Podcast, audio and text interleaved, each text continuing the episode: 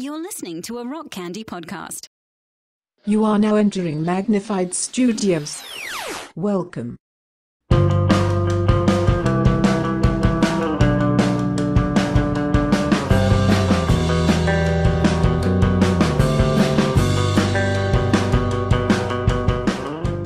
Coming to you from Magnified Studios, Magnified Pod presents It's Hard to Find a Podcast, covering your favorite indie bands from the 90s Christian alternative scene.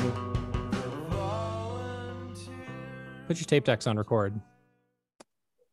I'm Andrew. I'm John. This is our podcast. Yeah. And your boy is in love with antibodies. Yes. But he's getting very close and familiar with those antibodies.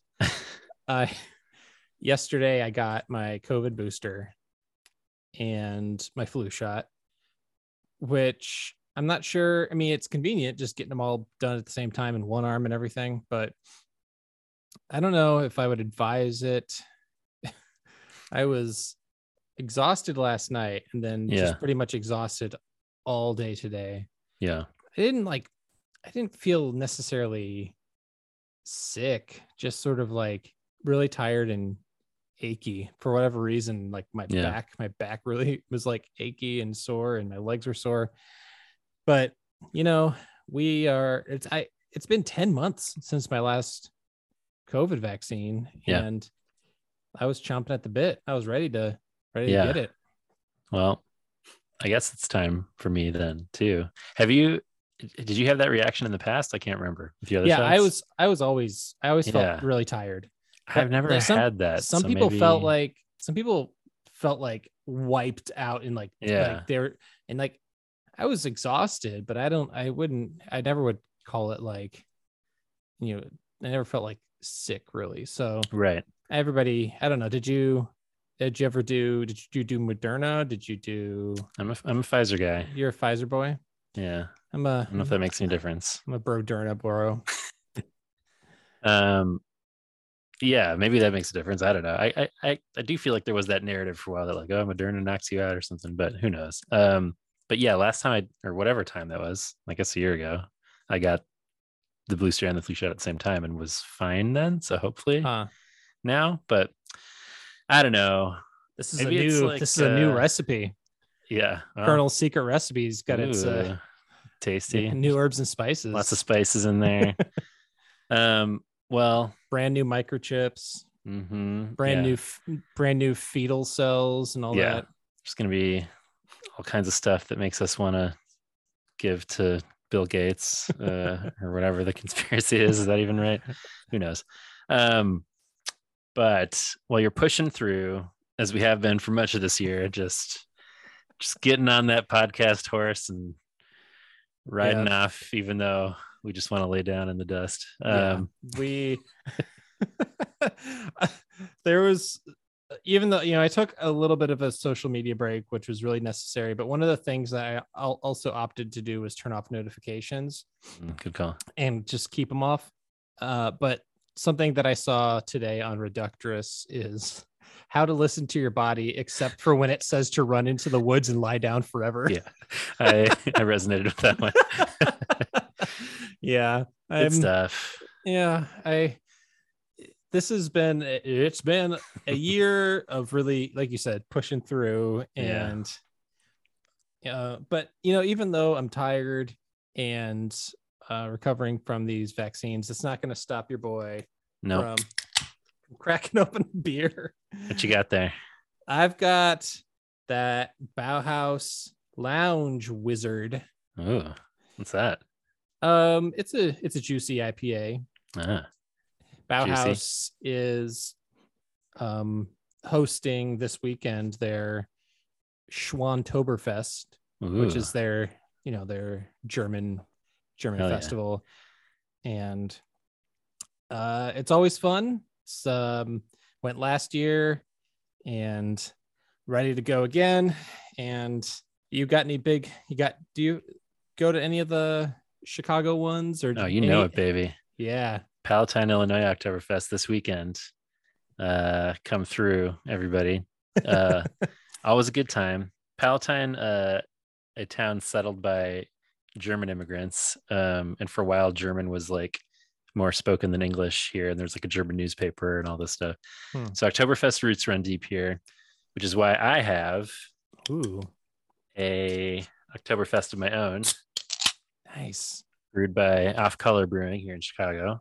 Love everything they do. And this is called a Waddle, and features a little walrus guy waddling around. It's their Oktoberfest. Is the walrus playing an accordion? You bet your balls he is. He's playing the accordion. A mouse is playing a tuba. Penguins are getting down to it. One penguin has passed out from drinking too big a stein. Good times here on this can, and good times at Oktoberfest. What's the thing they say? What's the cheers and Prost? Prost, something like that. That thing. That's the ticket. Anyway, some nice beers here and some nice shows and experiences. Nailed it. we retook this so I could do a better transition, and it was worse. Anyway, you went to a good show. Tell us about it. I went to a show, as I teed up on the previous episode. Went to go see Jimmy Eat World, and with Charlie Bliss as an opener. Very jelly. And I was sending you photos and some videos that evening, as I do with any show that I'm like, any show I go to, you gotta get you a bro like John that you can just will take all of your show photos, send them all. And I'd never seen Charlie Bliss live, and that's Ava puts she, and I mean this like in the best way possible, but she is like an adult baby. She's got a I'm a very sexy baby voice. I mean that, but it's not even like one. I mean, it's not necessarily just like the sexy baby singing voice, but like she was wearing these like tights, and like what looked like a like tiny little dress on top of these tights. She usually wears some kind of like tutu get up, like a little tutu situation, and then she was like sort of like around, dancing and bouncing and jumping, and just like a big old toddler. I know, that's, I was like, she's giving off like giant adult baby toddler vibes on stage, and I'm like, this is a very confusing boner. I was gonna say, then is it a problem if she's also very attractive? She's very attractive, and they rocked really hard. Yeah, and she was shredding on this really cool guitar. That I learned was designed by Saint Vincent. Like, pretty cool. I guess for women specifically. Maybe I did hear about this. So anyway, they were great. And then Jimmy came on stage, literally, and I've never seen them before, and I've only ever heard good things about their live show, and I can't believe how good they were. Awesome. And you know, you listen to their records and like, they're really tight and polished, and they sound really good. They're produced really well, but they're not simply a studio band, because they can bring it live. Jim's voice is amazing. They shred. They have such a tight set from obviously a band that's been together across 3 decades. Yeah. You would expect. He's still hitting all those high notes. He sounds great. Nice. He sounds really good. I mean, they played Sweetness, obviously. Complete American, did it ever happen? That did. You know, it, you know, when you texted me about Bleed American, in my mind I was thinking the middle when you said it. Oh. But they did play Bleed American. Oh man, I got to hear that. Oh man. It was great. And I don't know, man, just watching like he just has this rock star vibe to him, this rock star persona, just like wearing this long sleeve shirt, just like sweating through it and just rocking hard, and his hair is like getting like that wet sort of soppy look to it. I'm like, and as we were waiting in line, I'm like, let's give it up for Jim Adkins for rocking the same hairstyle since the 90s and still like pulling it off and looking good. Still kind of like floppy, but looking cool. Floppy, like sort of like a center part situation going on. Cool dude. cool dude, really cool dude. And they played some older stuff, you know, they played some Clarity stuff. They, I mean, nice. they ran the gamut. So if you guys can see Jimmy Eat World, I would recommend it. Yeah, I was telling you, I don't think I've seen them. There's like a stretch of, you know, late 90s, early 2000s, just constant shows. It's possible they were in the mix at some point, but I don't think so. And I've always wanted to see them. And yeah, this is where I do my complaint about, it's great that Chicago has so many festivals, but it's also bad because they're playing at Riot Fest, which costs a lot of money and it's like a whole thing and you have to commit to it. And they did play one of those late night post Riot Fest shows with Charlie Bliss, but that sold out instantaneously. And yeah, there's no comparison to seeing a band like that in a festival versus a room, right. Like yes. First Ave, a small dark room. Yeah. Oh, he was like, I don't think, I like to believe that bands are genuine, but because of how iconic First Ave is, but that a lot of artists will say like, this is like Jim said, this is like one of the best clubs in the country. Yeah. And one of my favorite clubs in the country. I believe that. And when I saw Japanese Breakfast, you know, she's like, the last time I was here, I did not do it. It didn't go very well. And I'm like, I blew it. I'll never be back at First Ave again. And then she like blew up and got really big. And, you know, she felt like she got another chance to prove herself. And that show fucking ruled. Yeah, man. So there's like, I just feel like there's this, a lot of love for that venue. And yeah, it's like that size venue is kind of, it's perfect. I don't like getting any bigger than that. Really. No, it's a great, it was like my, you know, defaults go-to venue growing up, and it sort of ruined me for life because no club is really as great as that.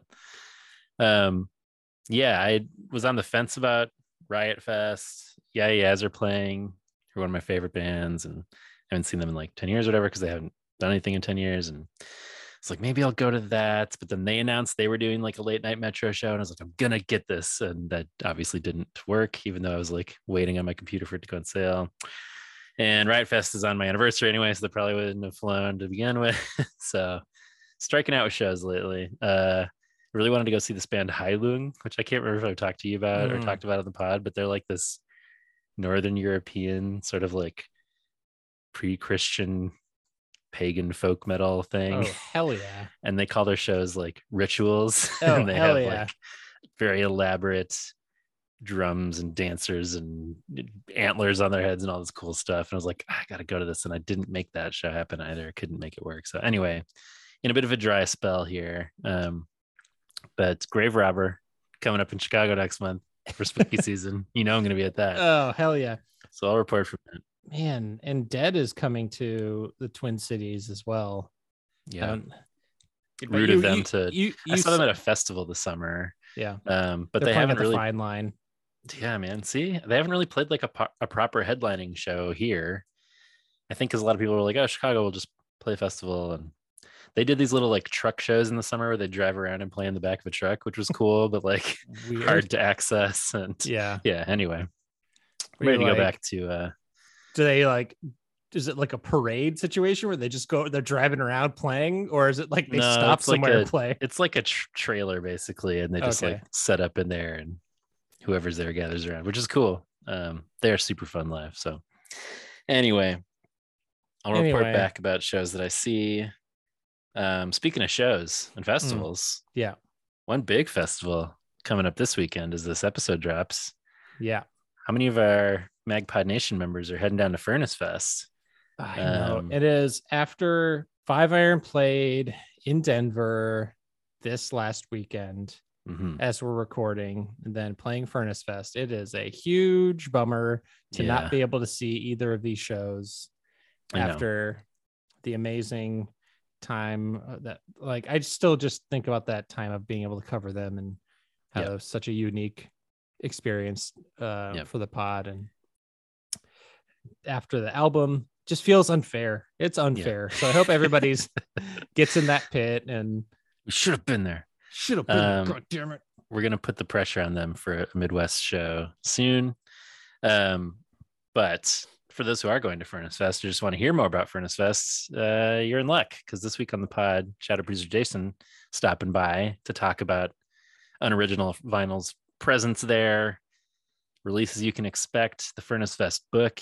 He and fellow past and future guest Jared Scott and Bruno, who's done amazing artwork for us, put together. So he will have lots of cool stuff to talk about later on this episode. But before that, you know, you were talking about the Five Iron show, mm-hmm. and Patreon Punk Brock did us a solid, reported on the scene, sent us a bunch of DMs about it, and I wanted to share a little bit about his experience. He said, it was amazing. I rolled my ankle skanking to the opener, totally worth it, which sounds like, you know, a middle-aged person's review of going to see Five Iron. He said he saw Reese at a bar before the show and gave him a shot of Fireball, which is perfect. My God. He also introduced himself to Micah, who was having dinner at the bar, and Micah thought that Brock Dittus was one of Reese's aliases. So he was like disoriented when Brock introduced himself as Brock Dittus, and he learned he was a real person. Micah said, for a few years, I thought that was an alternate personality from Reese until I met you last night. If it seemed like my mind was being blown when you introduced yourself, it was. And Brock was like, I'm honored. And he said the band sounded so good. Said a bunch of pics, Reese in a ridiculous wig and vest. And then he said, Andy led the crowd in a Bohemian Rhapsody sing-along after the house lights came on at the end of the show, which I did see some people sharing videos of online, which looked amazing. So everybody got to the Gothic Theater. Very jealous. Hope you had fun. If you have other stories from them, let us know about them.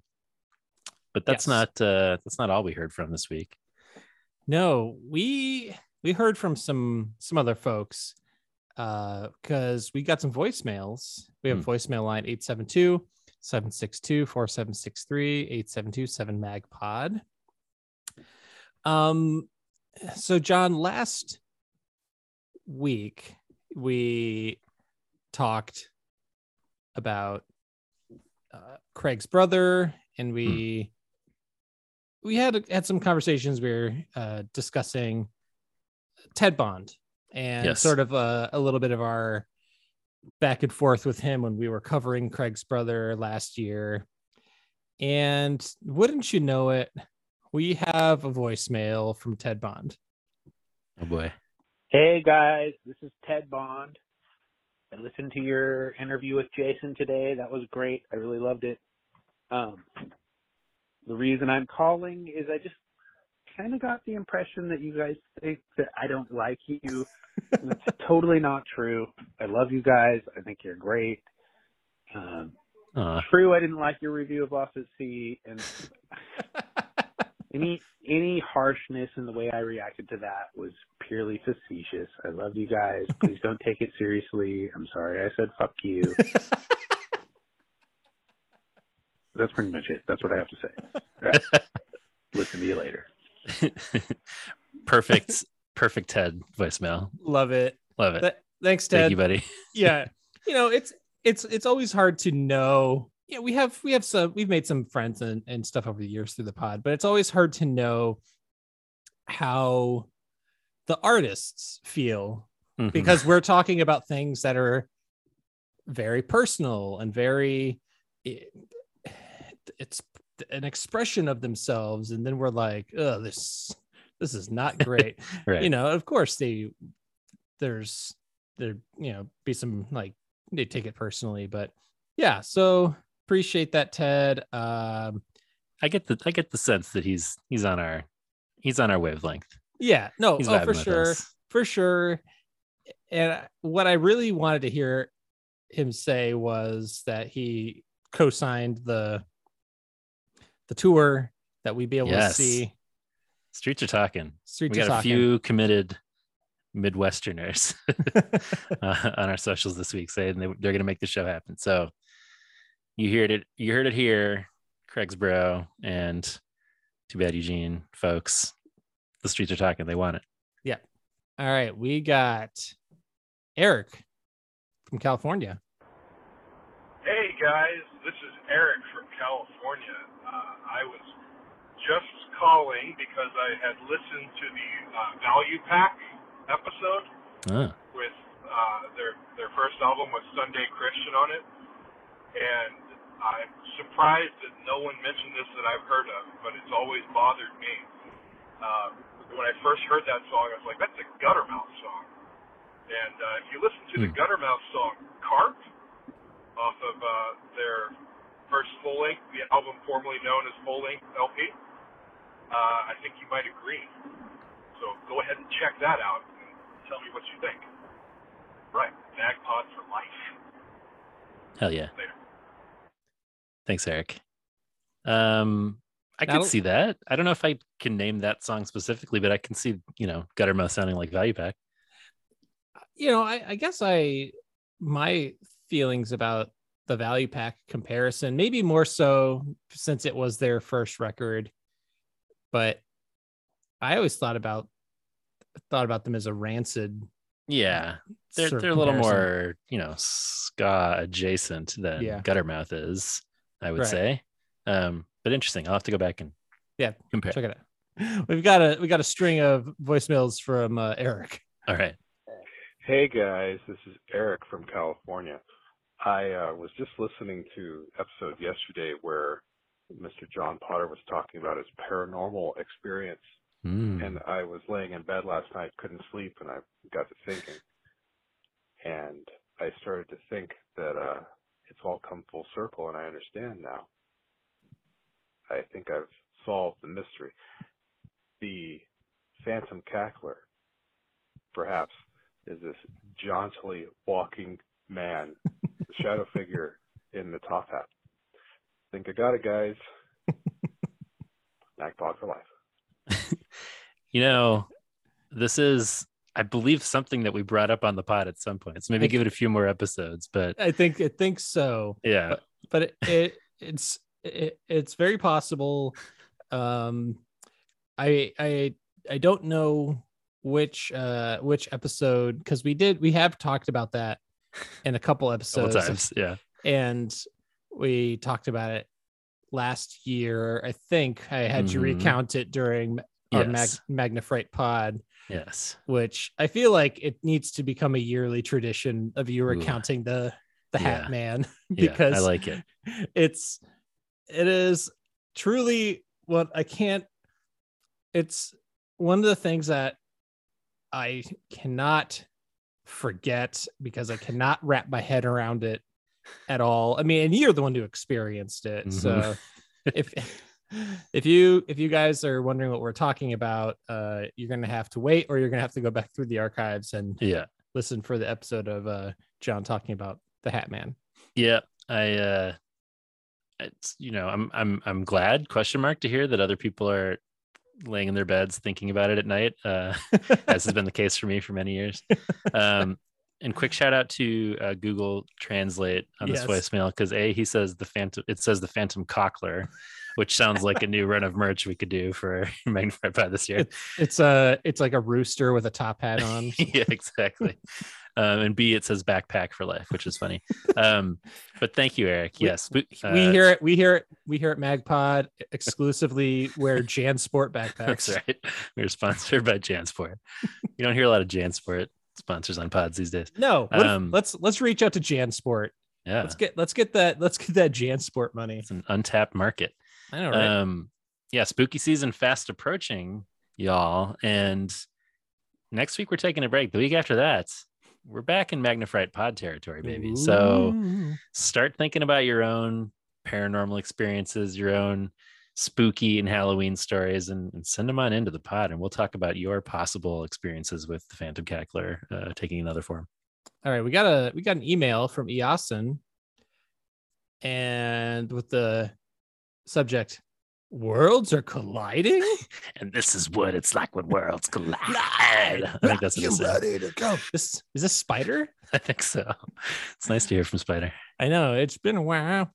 So he said, until about an hour ago, I was confident I was the only weirdo who listens to both Christian punk ska and outlaw Texas country. Hell yeah. Enjoyed the interview overall, but I just had to contact y'all after you dropped references to Sturgill Simpson and Hank 3 in the same conversation as Craig's brother.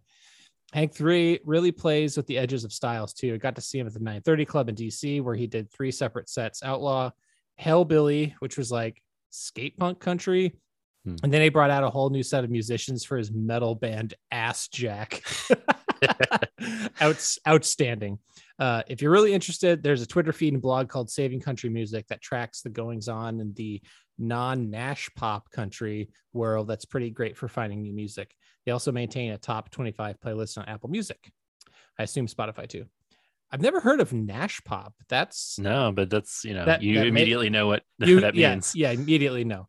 On the subject of great storytelling music, though, a long, long time ago, my future wife went to a $5 country show in Northern Virginia featuring a 16 or 17-year-old Taylor Swift. Wow. This was a line dancing crowd, so it didn't go over super well, but the stellar songwriting was already there. Her stuff then would have just worked better in a coffee shop setting.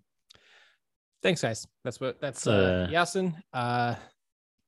That's a good bragging story for life. That is some good bragging rights to see Taylor Swift performing for a crowd that was not into it. That's not something you're ever really going to hear. No, ever. It's an alternate universe at this point. Might have to do a season on Ass Jack next. Yes, I didn't mention this when we were talking with Jason, but I have plugged in the past on the pod the Sturgill Simpson record Sound and Fury, which I love dearly, and the film that it's like an adaptation, which is available on Netflix and is animated and just like the wildest thing ever. So highly recommend that if you're into some wild Sturgill animated mayhem and looking to party on a Friday night. Thanks, Yasin. Yes, got our boy Joel Kircher. Gentlemen of the Magnified Pod. It's your boy Joel in Ithaca. You guys, Joel. I don't even believe it. On this podcast where we are barely touching like adult contemporary Christian rock, which is what this band is usually considered, you guys popped out one of the seminal bands in my music taste. I remember recording a half hour to an hour of a local Christian rock radio show, 10 by 12, on, I think, 106.7 Chicago, something like that. He pops on this track by this brand new band, Pray for Rain. Hell yeah. And I heard it when it played, and I played it over and over again. And as I was playing it in my house, my mom was like, "Are you listening to the Beatles?" And I was like, "Ooh, this is what the Beatles sound like? The Beatles must be really good." Because, boys, PFR had the goods. Yeah, they did. So when PFR came through on tour with his brand new little unknown band that just got signed out of Greenwood College in Illinois called Jars of Clay. That's right. You know what your boy Joel did? He dragged his mom out to True Tunes Upstairs Club in Wheaton, Illinois. Yeah. And, there it is. Rocked out with like 10 other people in this room listening to PFR and Jars of Clay. And I'll tell you, Flood, I'd never heard it before, but it kicked in that show. Mm-hmm. Too bad it got played to death in the rest of the world. But well, Joel, do I have some news for you? Hell yeah. Because this October, because we had talked about on that episode that those tickets sold out immediately for those two shows. But turns out they released some extra tickets. Yeah, they did. And your boy snagged one. Yes. So for the good of the pod, yes, I am going, and for myself, because I don't think I'd be able to forgive myself for not going to that show. Playing at a barn, a secret venue. Yeah, some place. It's like this barn that's like 45 minutes to an hour west of the cities. So this is like going to raves in high school where they wouldn't release the venue until the day, and you had to like call a number, and it's like some weird remote spot half an hour outside the city. I mean, yeah. we've always said that PFR is the high school rave of CCM. Going to see PFR in a barn in 2022, much like a rave. Much like a high school rave with pacifier necklaces and little glow sticks between your fingers. Glow sticks between your fingies, some fishnet shirts, and a Teletubbies backpack if you were me. Yes, I'm very jealous of you / very happy that you will be the representative of MagPod there and report back, and obviously get in with the band and get them on the pod. Yeah, absolutely. So thank you for those voicemails and those emails. Keep hitting us up. We love hearing from everybody. Mm-hmm. But right now we're going to hear from one of our dudes, our main dude. One of our main dudes. We have lots of main dudes. Yeah. Jason from Unoriginal Vinyl is going to join us to talk about Furnace Fest and all of the happenings with Unoriginal Vinyl. Hey. Look at this guy. Look at this fucking guy. Hey, look at this guy over here. Oh, gabagoo. Look at this guy with his pasta fazooli. How's it going, man? Good. How are you? You know, talking indie rock. Ooh, man. Let's get out our math graph paper and write a song that is in 7/4 time. Hell yeah. Sounds cool.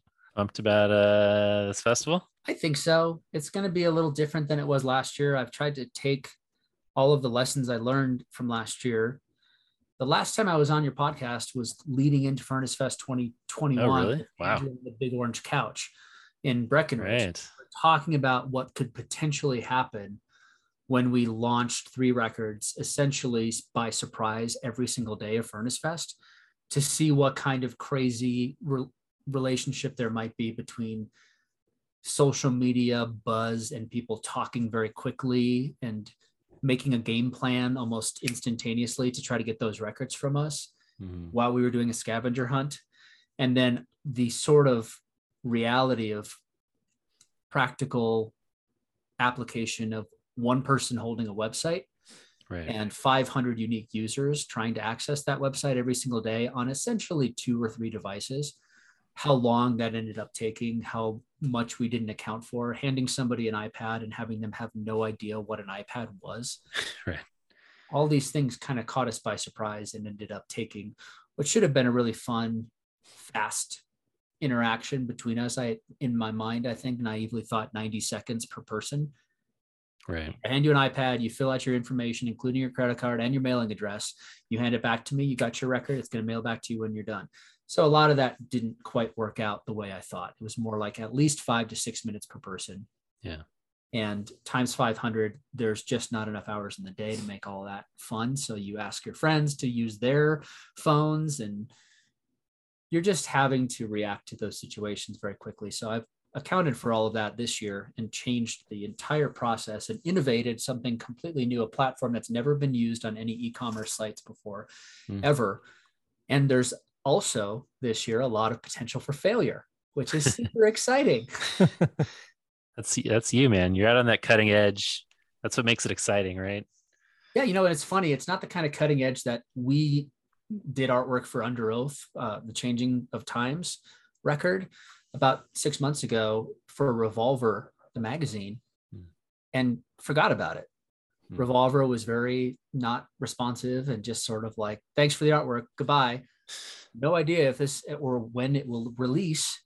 And on Monday, almost to the minute that the Tooth and Nail newsletter came out announcing the 3 Furnace Fest titles, Under Oath dropped a surprise NFT Revolver campaign.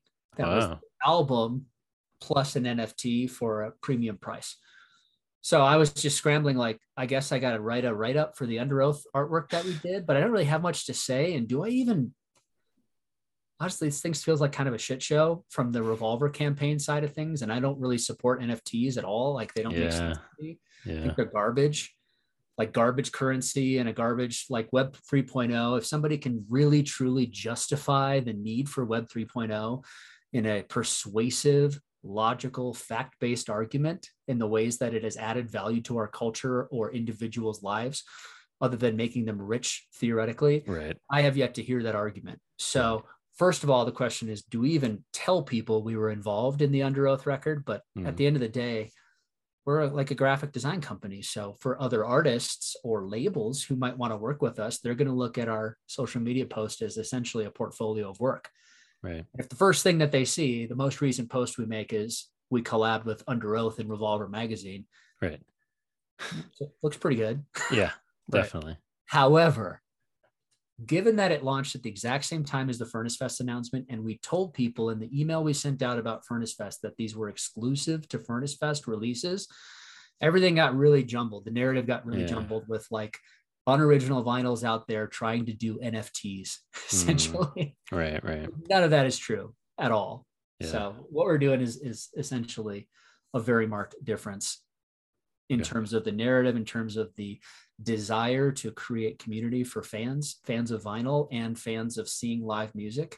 The reality for us was like, you get older, priorities in life take over, like families, your finances, your house payments, anything, a recession might get in the way of you going out and making the decision to go see live music, not Furnace Fest live music, mind you, but any live music. And for like our scene for music and musicians and our music that we like together, the three of us, if those 200 people stop going to shows because they've got lives and hard decisions to make about what they need to be doing, the bands never play again. The shows stop happening. And if the shows stop happening, that's a big bummer for an opportunity to meet other people and have a cool cultural moment with people who share a story or a narrative in their own lives with you that they know who Morella's Forest even is. Right. Yeah. You know what I mean? Totally. So I think I made a really gross error in over-explaining that in the email announcement we sent out. I basically said, this is why we're doing it this way. I don't have a choice on how many we can press, of how many records we can press. We can press 500 of these copies right now because of licensing issues. And we want to make it exclusive to Furnace Fest because it's important that people get together. It's important that people support live music. If you don't support live music, you don't get to see those bands ever again. And the promoters stop making the festivals even exist for especially nostalgic 90s emo bands. Yeah. So I tried to essentially put that rationale on paper, and it was met with a lot of flack and consternation and a jumbled narrative, which made it seem like I was essentially holding something over these people's heads, which they felt entitled to. They felt like it's theirs.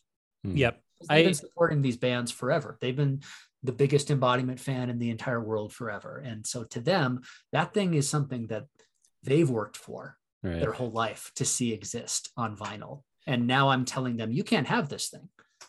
This is the exact same bullshit that happened last year with any number of releases that people felt entitled. So many of these fans feel entitled to a thing. And it's like, guess what? You're not. Just because something exists doesn't mean you deserve it. And I would love to be able to get my hands on certain things, but I can't make it to Furnace Fest. And that's just the reality. And oops, I missed out on that moment. So some people just need to stop whining. I'm not saying Furnace Fest is the moment that will define all cultures and for all time. I'm saying there's a moment happening here. There's a moment happening somewhere else. Go support that thing locally, whatever that is. If it's Five Iron Frenzy coming to Chicago one day, go to that thing and see other Five Iron Frenzy fans or whatever, you know, like I think the problem was, I tried to put my own voice into the narrative of why to release this way, which what the public ultimately doesn't know is what makes them the public. You know, when everybody feels like they have a say in the narrative and why business decisions are have to be made. It's just, that's not how really business works. And unfortunately, this wasn't a business decision exclusively of my own. This is something that everybody came together collectively apart from unoriginal vinyl, decided. And I was trying to take the narrative and say like, hey, this is pro community. This is really for everybody. Didn't get received that way. It got received as, how dare you tell me, you know, right, that I should be going someplace that you think I should be going. Right, right. So the reality is I should have just left it alone and not tried to put a personal voice behind the decision and rationale. Sure. But that's not me, man. That's why I'm talking to you right now about it. Yeah. It's not how I feel about things. I care about the fan community, and sometimes I'm going to get burned by it. You know what I mean? I'm going to get stung by that decision to try to include people in that whole like collective decision-making process, while ultimately having to make the executive call, you know, and they don't like that. Yeah. Well, as we all know, fandoms are never toxic, and never, especially not on social media. Oh my gosh, they're wonderful. Yep. Always normal there. For folks who may not know all the ins and outs of this, could you share a little bit about what the approach is this year, what releases folks can expect, what they should be excited about with Unoriginal Vinyl's presence at Furnace Fest? Yeah. Okay, so we're going to release 3 records that have never been on vinyl before. I publicize them as less desirable titles, and that's not by the fan community's judging or merits. That's literally statistically true, that they sold less copies by an enormous amount compared to that of the titles we chose last year. He Is Legend or Norma Jean or The Chariot sold, I don't know, 25 times the amount of records in total than Embodiment, The Narrow Scope of Things, which is like an alternative rock Stavesacre adjacent record, and Dead Poetic, Four Wall Blackmail, which is a debut album from a band. The production value on that record is lackluster, but people still love that and are very endeared to that record because it was sort of the earliest incarnation of screamo music that Solid State could find, essentially. And then Life in Your Way, which is my decidedly favorite Solid State record title of all time. I don't think there's a better hardcore, especially melodic hardcore, spirit-filled hardcore record there is. And nobody listened to it. In 2007, it came out, which was completely out of touch and out of time with what was going on in the hot topic metalcore / pop punk world, or My Chemical Romance world of popular music at the time. So this band comes across from Connecticut called Life in Your Way. They make essentially Strong Arm's Advent of a Miracle Part 2, and nobody heard it. Nobody liked it. Nobody even resonated with it. It's completely missed. And the band got dropped and broke up or whatever and disappeared. And so they had one record on Solid State. I love it. I love it so much I wrote the essay for it. Nice. Talking about how it is the best Solid State record for a lot of reasons. And it's a persuasive, and Chad Johnson, the founder of Furnace Fest, says it's in his top 5 as well of all Solid State records. And he signed a lot of Solid State bands. Yeah. So those are the 3 records. So by comparison, they're not major marquee names. They will be a little bit more scarce. The likelihood of them not selling out at Furnace Fest is actually kind of high. But this year, instead of having a transaction with me and you in person on my iPad, where I hold a private website, we built something that has never been done before. So essentially a web store where there's 3 listings, each day's release. Day 1, Dead Poetic, Day 2, Life in Your Way, Day 3, Embodiment. Underneath those main listings on the main website are 500 unique websites. Each one of those unique website URLs has one of one item in stock. So you build essentially an Excel spreadsheet with the main URL. You go to a random character generator and you build 500. You just tell the random character generator, I need a 10 character digit letter alphanumeric thing times 500. Can you send it to me as an Excel? And there's websites that will do this for you. 500 rows of random character generated. You add that to column number 2 on your Excel, and then you merge them together and you create a QR code off of that, essentially. And then you create all these individual sub websites so that each website has its own URL. And then we make QR codes. We printed them as stickers and we stuck them to back of OB strips that are Furnace Fest exclusive OB strips that wrap around records. If you find us, we hand you the OB strip. We tell you that you have 72 hours to complete this transaction. This website will self-destruct in 72 hours. So Monday, 5 p.m. after Furnace Fest, the website's done. If you didn't buy it, any overage left in the entire store goes up for sale to the public. Okay, cool. That's how it's going. And to build something like that was an enormous challenge. Yeah. I had to get, like, we talked to a lot of merchant sites, a lot of major merchant sites, and everybody who worked within the merchant site community said, we don't know what you're talking about.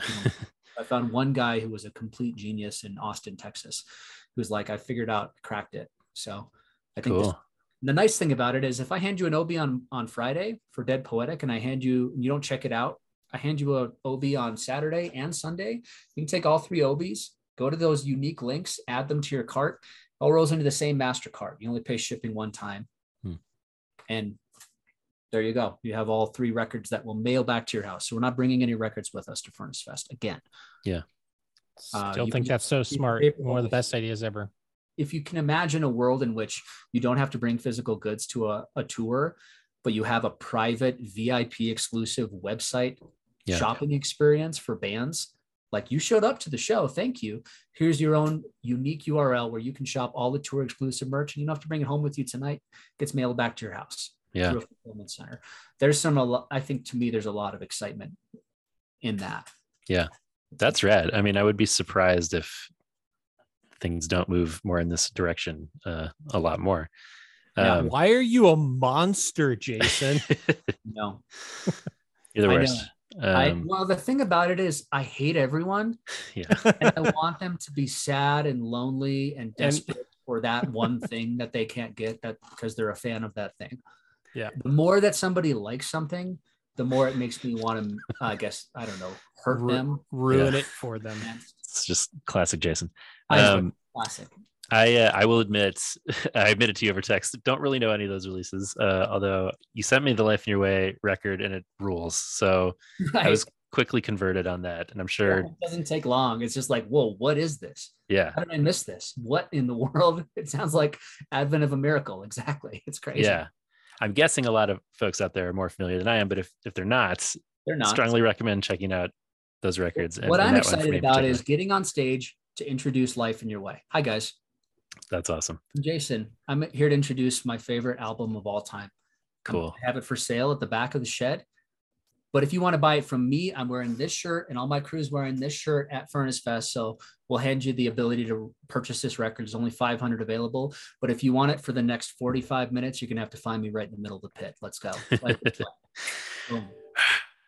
that's for real. Like, what I'm going to do is stage dive right after that. That rules. So you're obviously most excited for that. What are some other acts you're most pumped to see this year? I put stuff up on my wall. Stretch Armstrong is great in that big show. I see some Sunny Day Real Estate. I see some Cursive. I see some Thrice. I was trying to see what else was in there, but okay. Descendants Sucks. 4 Year Strong. Lagwagon. Oh, cool stuff. Stretch Armstrong. Ooh, that Newfound Glory though. Yeah, Newfound Glory, Darwin Fire. Is that Midtown in the top left? Yep, they're playing. Yeah. Man, what a wild lineup. I mean, I know we've talked about this this year and last year, but it is wild. I don't know. It's just crazy. We did this book too. I don't know if you saw anything about the Dead Alive book with Jared. Please tell us more about the book. Jared just wanted to have an art photography book, and I was like, you can't sell that really. He's like, couldn't I? And I'm like, you can't make it the quality you want it and not have it completely bankrupt you unless you have somebody else pay for it. So let's just get Furnace Fest to pay for it all. And we'll make it awesome. And we'll make it a whole history, including 10,000 words from the festival's promoters, from all the bands that have played it. Like, this is a pretty easy thing to get a community to rally around, in my opinion. With all the great historical photos they have, with all the great Jared Scott photography, I'd say his photography comprises at least 60% of the book. Cool. Plus all these old historic photos from 2000 to 2004. And I just had this idea in my mind of the location of Furnace Fest is this derelict old iron smelting factory from the late 1800s that has sat unused since the 1930s. Is that why it's called Furnace Fest? I never realized this. called Sloss Historic National Furnaces. Okay, got it. And it's a giant, like there's silos and there's this giant iron ore shed where they used to just like move like blasting furnaces back and forth to pour liquid hot iron ore into train cars and all this crazy stuff. So it's like this. That's totally metal as fuck. I was just gonna say the exact same. Yeah. And then you go there and you're like, this place legitimately looks imposing. It's a fearful looking place. So I got this book called Lost Interiors that I got, and I was like, I love this idea of like old derelict architecture of like stuff that is just rotting. Oh, hell yeah. So like, cool.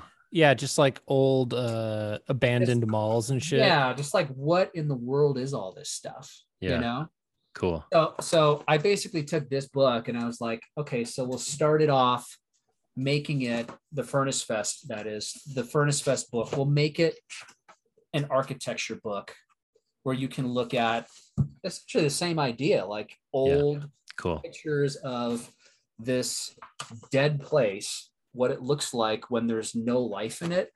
And then you start to bring it to life with community, with energy, with bands, with history of something that's existed technically since 2000, although it went away for about a 20-year gap, but just bringing it alive through music and energy and people's spirit. So I called it Dead Alive, the Restorative Spirit of Furnace Fest. We did a treatment, about 8-page treatment with Jared and Bruno, and we pitched it to Furnace Fest. They were into it. We pitched it to Ryan Clark, who was responsible for the Invisible Creature brand. He's in Demon Hunter and he was in Training for Utopia and all that. And Ryan's only ask was like, can I design the logo for you? Like, yes. Yeah. Yes. You can. And it rules.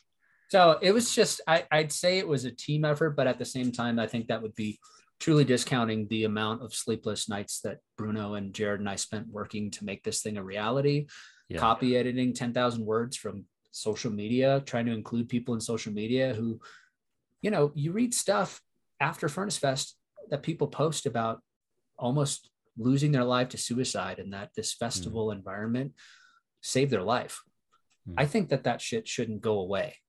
I don't think that stuff should be lost in the algorithm of social media's news cycle after 48 hours. I think that stuff's important. And those stories might be something those people want to tell their family members later on in life.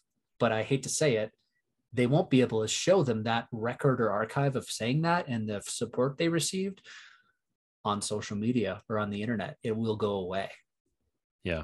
It'll disappear. So putting it in the printed word, however, something that physically exists on your coffee table or on your bookshelf for the rest of your life to hand down to your grandkids or your grandkids' grandkids or whatever, it's pretty powerful and pretty special to be able to do something like that. So doing other things like that, Pick It Up Ska documentaries or Dead Alive books or things like that, keeps me interested in all of it. It keeps me interested in like telling and retelling the story in smarter, more academic ways. And more importantly, that it felt bigger than a book about Furnace Fest. Right. That anybody who has no context for this scene of music or these bands or this location, any of those things, if those are working against you and you don't know anything about it, you're still picking up this book and you're flipping through it and you're like, oh, this thing is really interesting. I don't know this music. I don't know this culture, but I get what this book's about. Yeah. I resonate with all these ideas of seeing all these people and their crazy character exuding from the book pages with the good art and design and layout. So I'm not smart in that area as much as Bruno or Jared are, obviously, but the thing I can do is take an idea like that and say, let's get it across the finish line, whatever. Yeah. And they're just, like, we had meetings with, you know, investor teams and things like that. And Jared would call me after and be like, I would have gotten hung up on trying to pitch too many ideas. And you were just like, boom, boom, boom. This is the idea. This is what it's going to cost you. This is what's going to profit you. This is where we split the difference. And this is when it's going to be to you. It'll be on the table at Furnace Fest 2022. Are there any questions? Totally.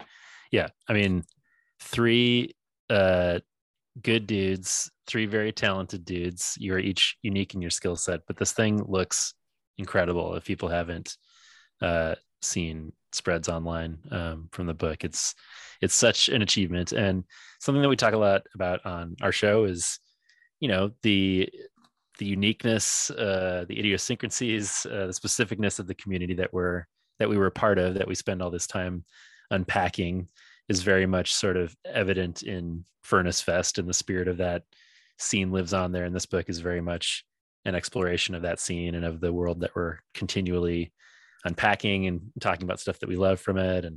And just congrats on the book. It looks so cool. I think it's really a meaningful contribution to those of us who are trying to continue to analyze that scene.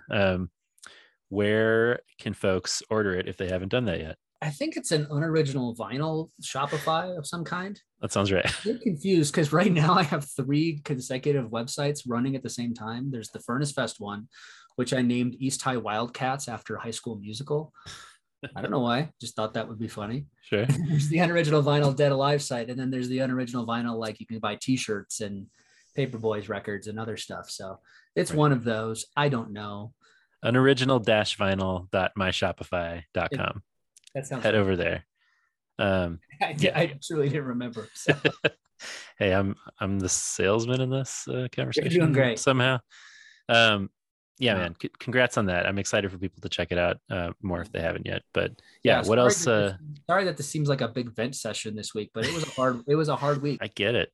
Do you think Furnace Fest will stick around for a while? I'm kind of swimming in that right now. Talking to Chad every single morning.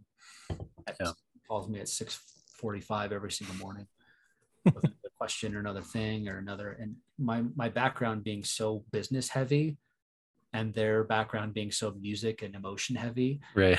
A good compliment for each other. Yeah. I have no skin in the game. I have no vested interest or stake in whether or not they succeed or fail, other than it's a cool place to go. And I think it's a neat festival, but it's their choice. It's their baby. It's up to them to manage it the right way. You know what I mean? I hope we can get to one if they continue. I'm saying, really, man, we gotta make this happen. I don't know, man. I don't know what. That's kind of the whole point I'm making about this release. It's like, I don't know what this stuff is. I don't know if there's an audience for when we become 45-year-olds or 50-year-olds or whatever. Right.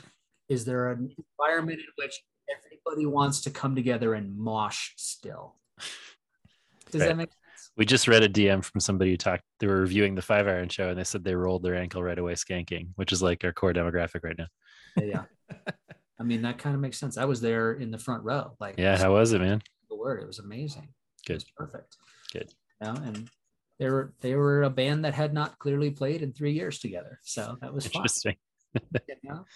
They worked out most of their kinks, but what I loved seeing was a lot's happened for all those people as individuals, to see them joyful again and exuberant, simply because they were feeding off of each other's like musical chemistry.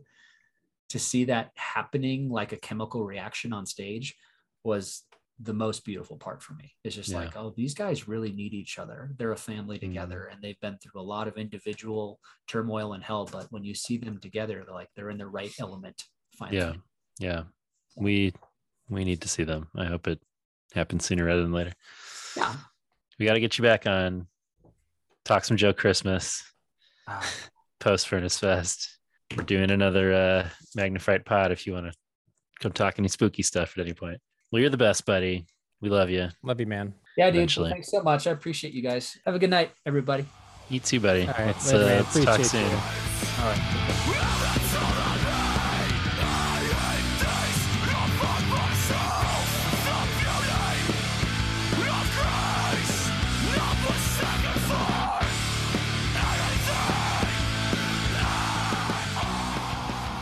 Thank you, as always, Shadow Producer Jason. Check out all that good stuff. I'm sure you'll hear from Jason again in the coming weeks and months. But in the meantime, Andrew, we got some indie rock business to get back to. Yeah, we've taken a little break from the fuzz. We got to get back into that fuzz. Got to get in that fuzz. We'll take a little break. We'll get back. It's going to get fuzzy as hell. Love to get in the fuzz. When we talk Morella's Forest, Ultraphonic Hiss. Hey guys, guys, my name is Matt Langston. I am a music producer, a mix engineer, and an avid unicorn enthusiast. And I would like to invite you over to my podcast, 11D Life. On 11D Life, we get to talk to your favorite artists, producers, and creators about what makes them tick. We take deep dives into where they get their juiciest inspirations from and how they keep from being cynical about all of it. We even get to pull back the curtain on my band, 11D7, and share some fun insider tips and tricks for our fellow bandmates and creators out there. So be sure to check out 11D Life right here on the Rock Candy Podcast Network and wherever you get your favorite shows.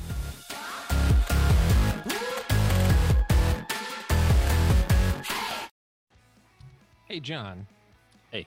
Have you heard of Small Step Records? You know, the name is familiar, but tell me more. Well, Small Step Records is a faith-based DIY record label with bands that are melodic punk, pop punk, easycore, emo, and ska. And they have some new albums and new bands releasing records right now on all streaming services. You should check them out. Andrew, not only that, they are MagPod's first official sponsor. Oh, really?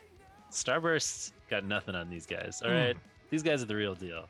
The tagline is love God, love others, listen to pop punk. You can go to smallsteprecords.com, check out the cool records and merch and bands they have, and we will be, through their generosity, offering some giveaways in the coming weeks and months on our socials of some of these Small Step Bands records, so keep your eyes peeled for that. Also, John, unlike some record labels, which may have come up over the course of the podcast, the artists on Small Step always keep 100% of the rights and ownership of their music. Yes. So any money that goes to Small Step goes directly back into supporting the bands. This is a label with integrity, so you love to see it. Love to see it. Small Step. Check them out. SmallStepRecords.com.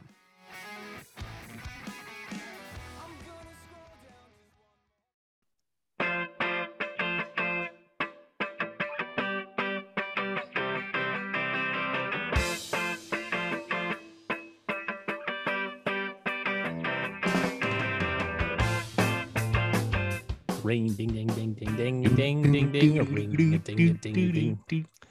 And we're back. And talking Morella's Forest, talking that Ultraphonic Hiss.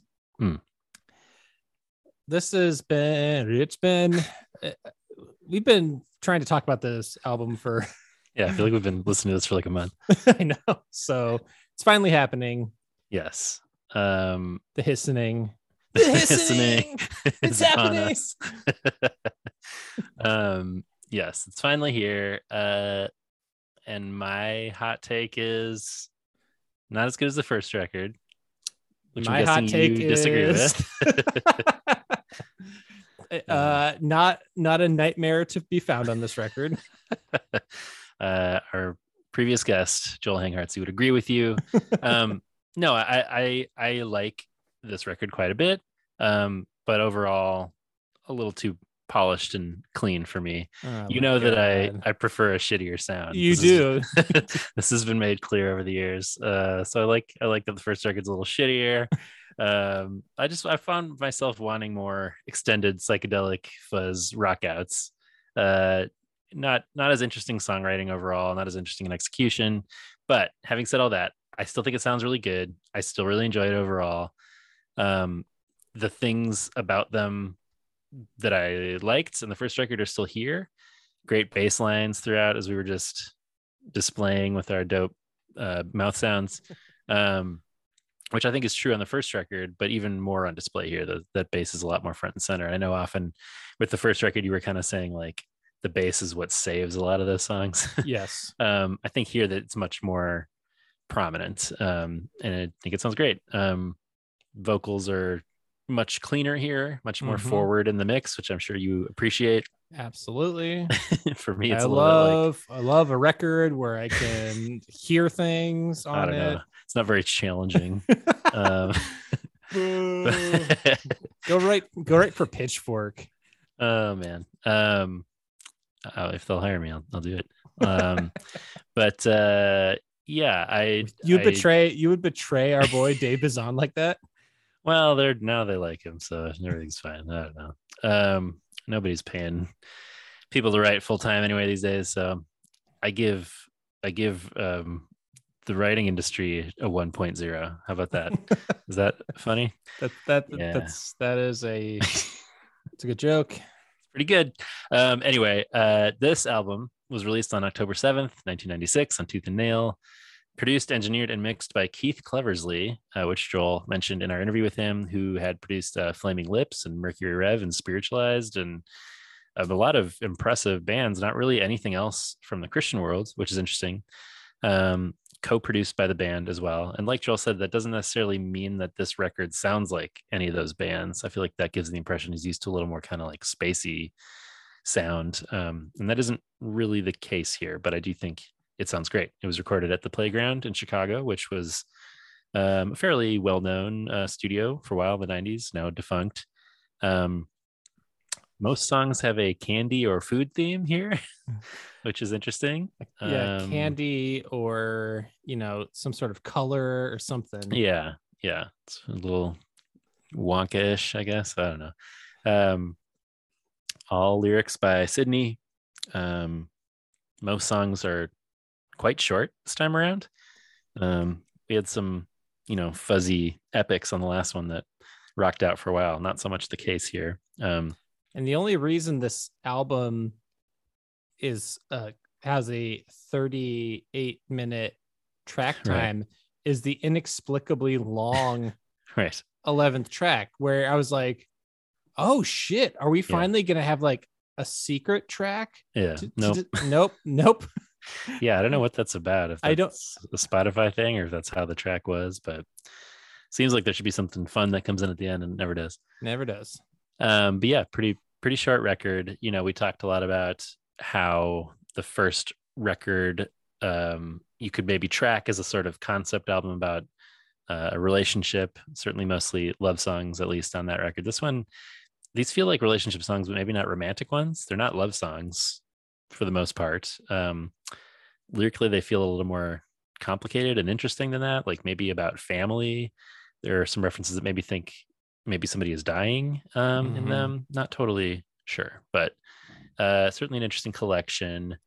Also worth pointing out that Sean thanks his Jabuza friends in the liner notes, which I think somebody mentioned at one point their possible connection to Jabuza. But yeah, for people who don't know, you know, well, most people who know Cornerstone probably know Jabuza, but for Chicago folks, certainly a community that people connected to the sort of Christian alternative scene knew pretty well in that era.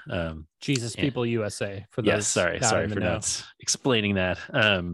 But yeah, interesting to hear about his connections there. And I don't know, I'm eager to get into this record. I'm eager to hear your thoughts on it. I don't love it as much as the first one, but I do really like it. So well, then if you don't have anything else to add, I don't think so. Why don't we then throw on something that you would probably wear to a rave in high school?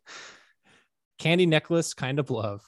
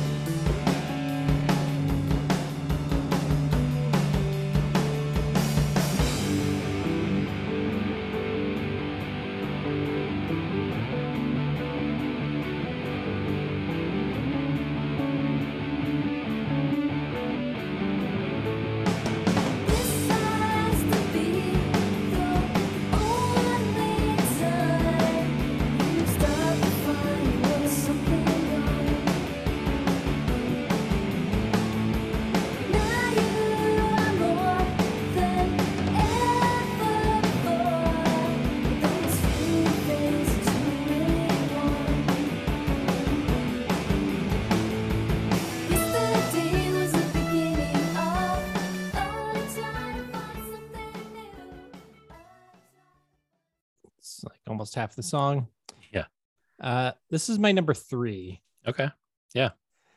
I like it a lot. It's not my top 3. Yeah, this was sort of a last minute addition. Okay. I was sort of on the fence about whether this was in my top 3, but sure. A soft 3. It definitely was gonna be in my top 5, but I was like, I think ultimately it bumped a song that I was like was I just think that there's more interesting stuff going on in this song. Yeah. And I like the sort of the noodly high guitar and the little, the bass. The yes. Do, do, do. Love that. Yeah. I love that I can actually hear a mix for the guitars. Yeah. Everything is mixed. It sounds good. The panning really helps with the guitars and how it's not all lost and jumbled together. Sure. There's texture, even though the guitars are distorted and fuzzy, you can still hear the chords that they're playing and it's not just a overrated. Just kidding. I hate to hear chords. Yeah, I want it to just be one. Just yeah, sounds good. An ultraphonic hiss, if you will. Yeah. Yeah, I love that ding, ding, ding, ding, ding. Cool bass line opening, cool fuzzy guitar from the beginning. The verses don't do quite as much for me. I like the chorus a lot, though. Again, we're stomping on those distortion pedals. Yeah, but there's a really cool guitar sound in the background throughout, which you mentioned. I agree. I don't know. The first few songs on this record don't really do as much for me as a lot of the later ones, which is somewhat unusual. Right. So yeah. I don't know. I certainly like it, but my number one and two, I feel significantly more strongly about. Yeah, I feel pretty firm in my top three here. But I do like it. This one is, maybe sort of an end of a relationship song. She says yesterday was the beginning of a try to find something new. I don't know if that's, what the metaphor is with it being a candy necklace kind of love. I don't think the titles mean anything. No, I don't think so. Yeah. You got Butterscotch Boy. We got tangerine drops and bubbles and hula hoops and straws and all kinds of food things coming up. So yeah, probably not super meaningful, but if it is an end of a relationship song and it is a candy necklace, maybe all the candy's been eaten off or something. I don't know. Maybe it's like young love and you're swapping candy necklaces on your way to the rave to see PFR. That kind of deal. Brand new sentence. Yes.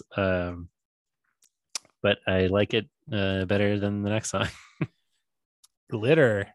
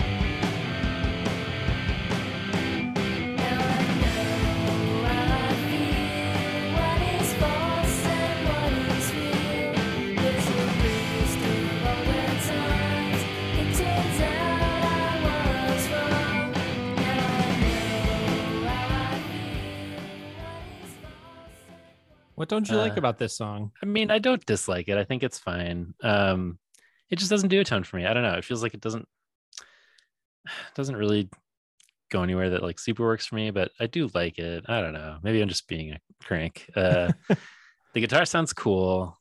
The transitions here are less like quiet to loud and more just like a clean guitar sound. So when it goes from sort of like bouncy melody to a distorted sound, that transition just feels like a little more jarring to me than the like formula I'm sort of used to for them, where it's like the quiet verse and then the big explosion. So I don't know, the moving in between the verse and the chorus just doesn't.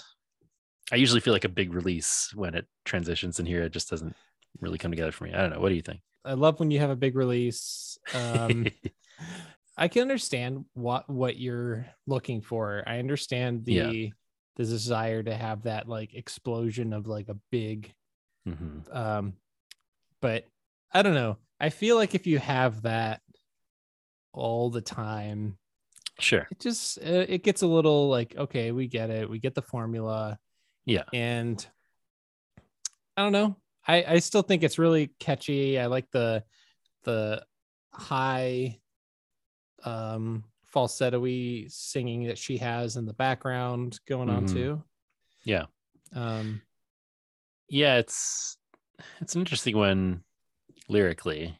I feel like this could be like a guy or God song almost. I mean, if it's a relationship song, it kind of bums me out. If it's a God song, it makes sense to me. But I mean, the chorus is, now I know how I feel, what is false and what is real. There's a list of all the times it turns out I was wrong. Second verse, she says, I thought I knew before, but you're in the picture now.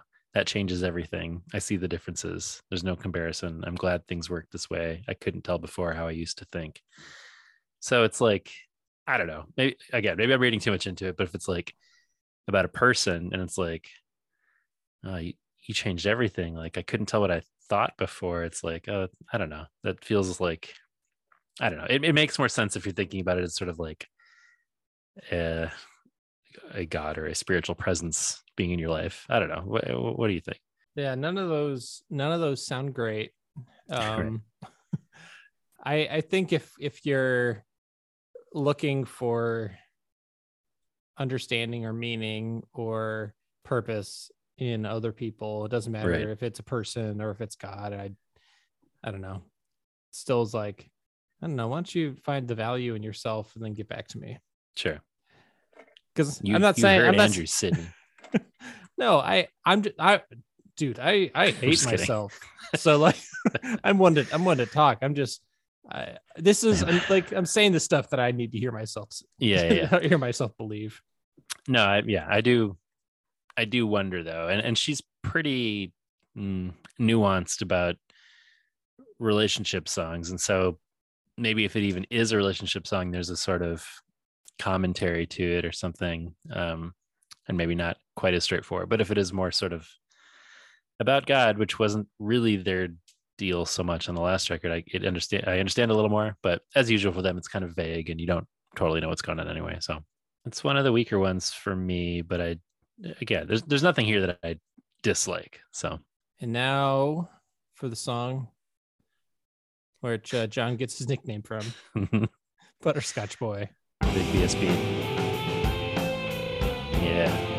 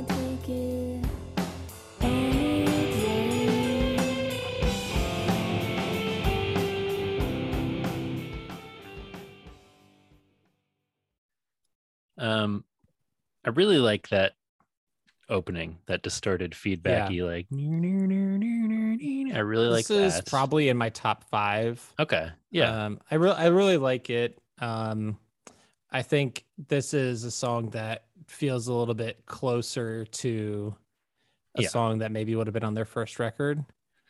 Yeah. Little dreamier. Yes, definitely like the dreamy aspect of it. A little fuzzier.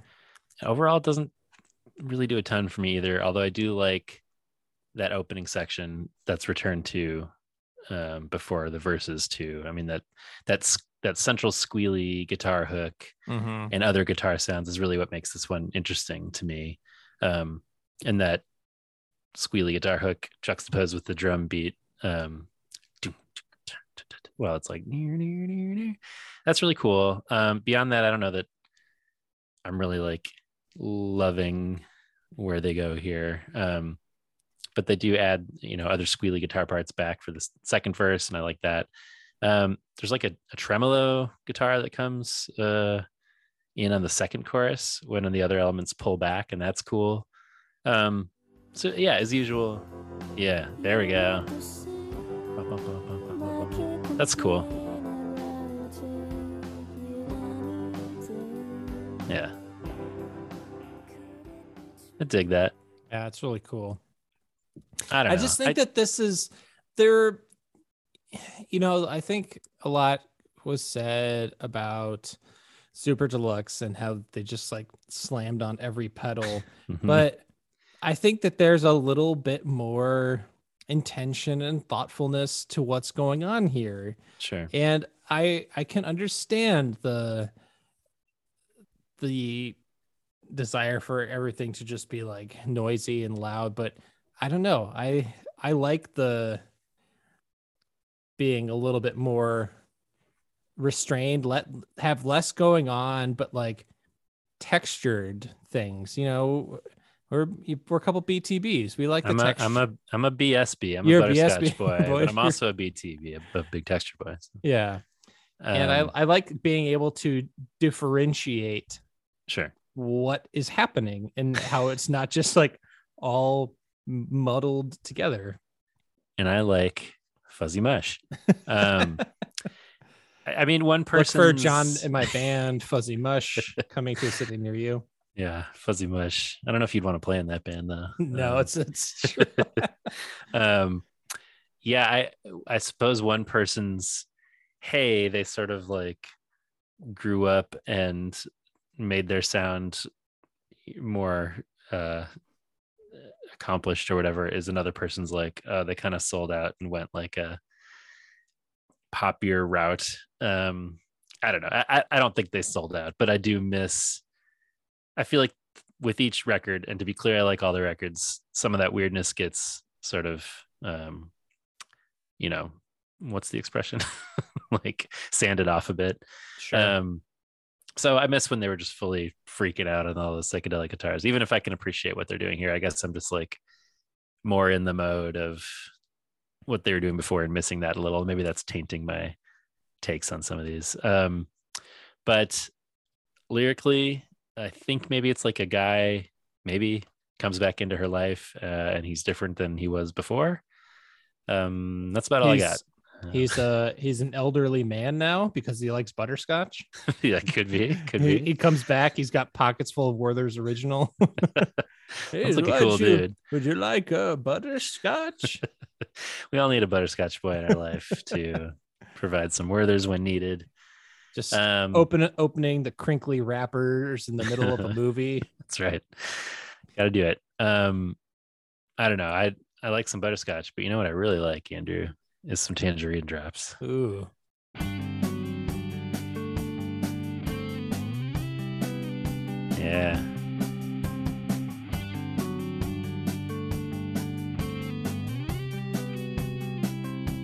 Here we go. Yeah.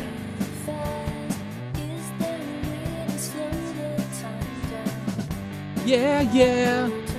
Since you've been gone. This is before that, so it's okay. I know.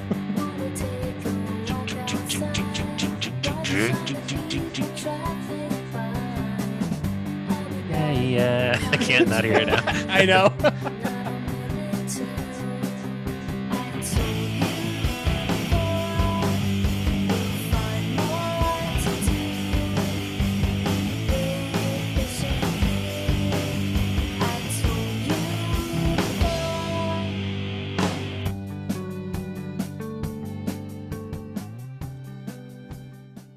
Strings in there coming in. How great is that? This is my number one. Oh, that is very surprising to me. I thought maybe we'd have a shared experience here, but no, I have another very, to me, like a very clear okay one. A very hard one. Okay. That made me make my list as well.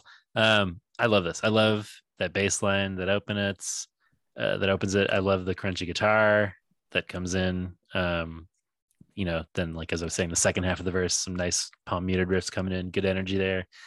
I don't know, vocals are a little more dreamy here. The song feels more like super deluxe to me, complete with a stomp on the pedal for the big fuzzy chorus, which, you know, I love. I don't know. It has a great energy and a great sound. It's the most streamed song. So I didn't see anything about like if there were singles, but if I had to guess, I was guessing that this one is the single, but maybe you're thinking differently than me, and my like clarity about this being so great is not as clear. But what we have to hear and what really takes it over the edge for me is there's this cool kind of break in the middle of the song where it's just guitar for a while, and then it builds back up with drums, and then just explodes for the ending at about 2:40, which absolutely rules. Here we go.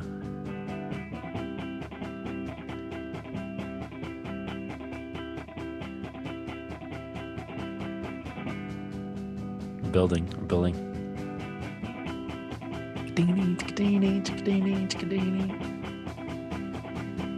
Here we go.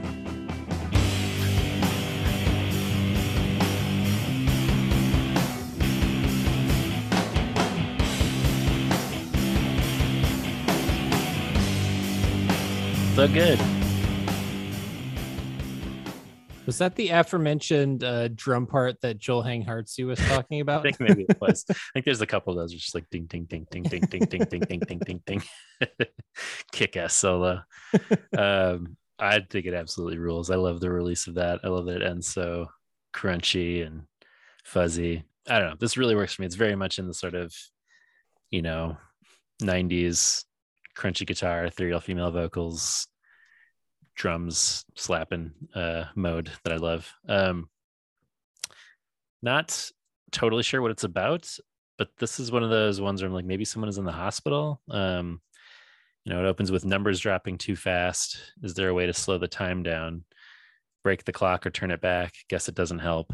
I don't know if it's exactly like the numbers dropping or about like, you know, numbers you'd see if somebody was in the hospital or something and it's not looking good. I don't know, but clearly about sort of wanting to stop time and taking stock of things. So I don't know, an interesting one. So moving on from sucking down those tangerine drops, mm-hmm. I guess we're sucking them through some pastel straws.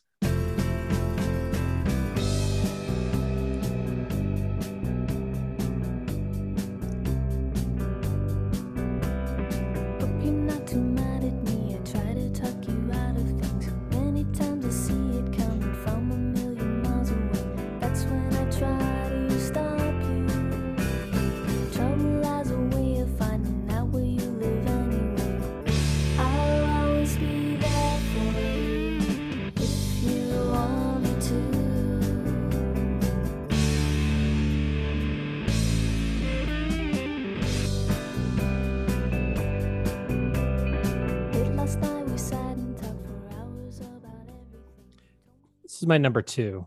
Okay, cool. This is not not in my top three. Oh man, this song, we may have no overlap. It's so cool. I love the panned instruments. I love how upfront her vocals are. Uh-huh. How that's so different, and it just sounds, she's right in your ear. Yeah, she's right there.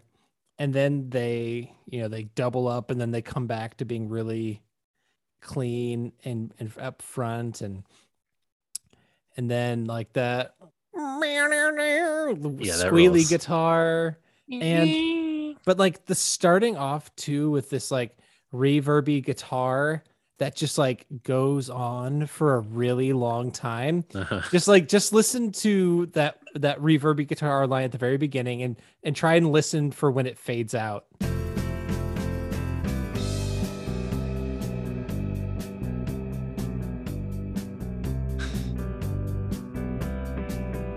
just goes on, and yeah. I'm just like I'm so into that. I don't know why that little bit of extra reverb, long, it just gives you this sense of space, and then all at like while you're like, oh, there's this like panning effect going on and this reverb, but then like the song starts and she's right there, right in your face, so you're just like there. It's just like I find this song to be so I find it so charming, and it's the shortest song. And short and sweet. It's short and sweet. I'm super into it.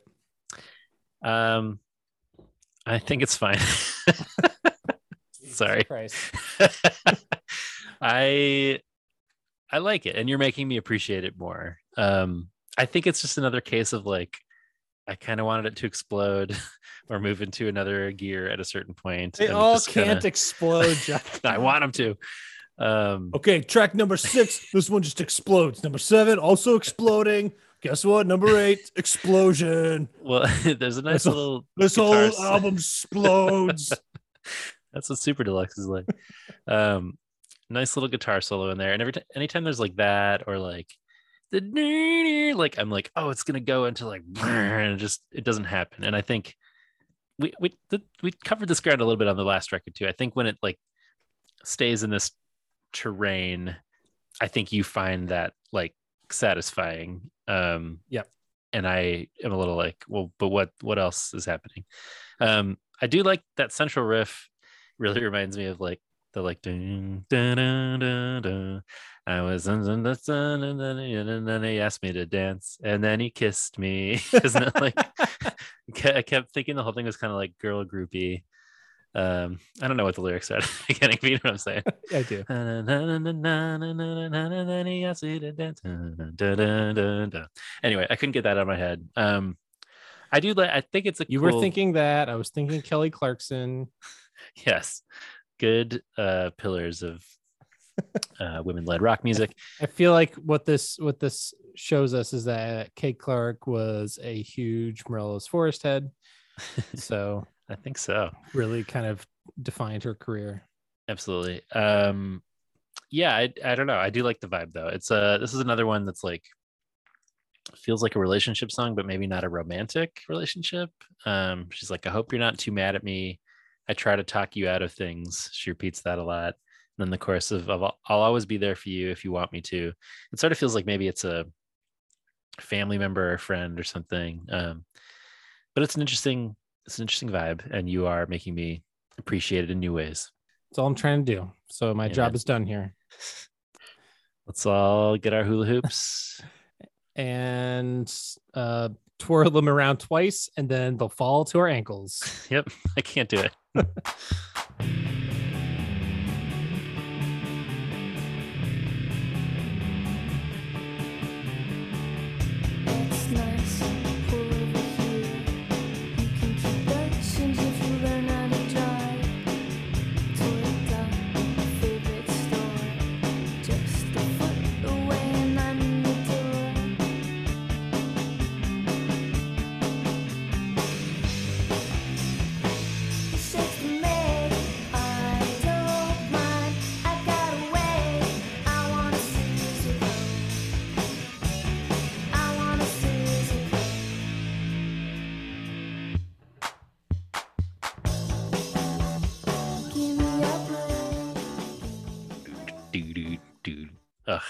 That fuzzy bass right there rules so hard.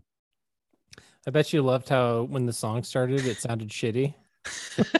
This is like just outside my top 3. So yeah.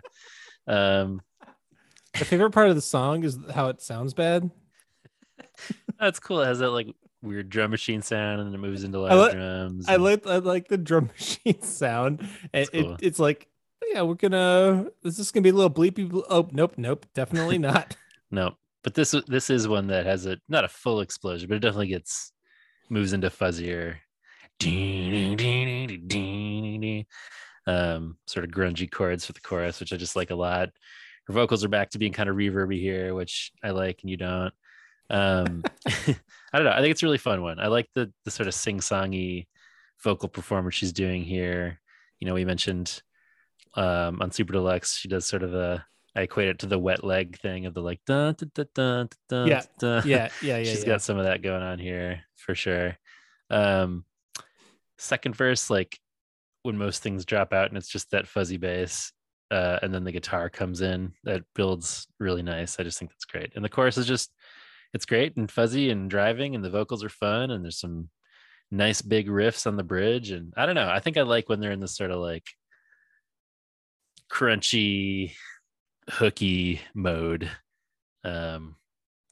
So I'm having fun in this one. I like the crunch if it's balanced out and I can like sure. I really the candy necklace kind of love. It definitely had some fuzz and some crunch, but there's some differentiation there.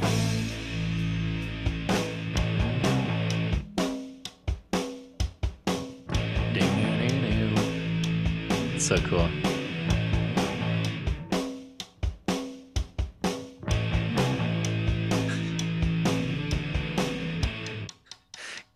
This might be the this is the drum solo Joel was talking about. Yeah.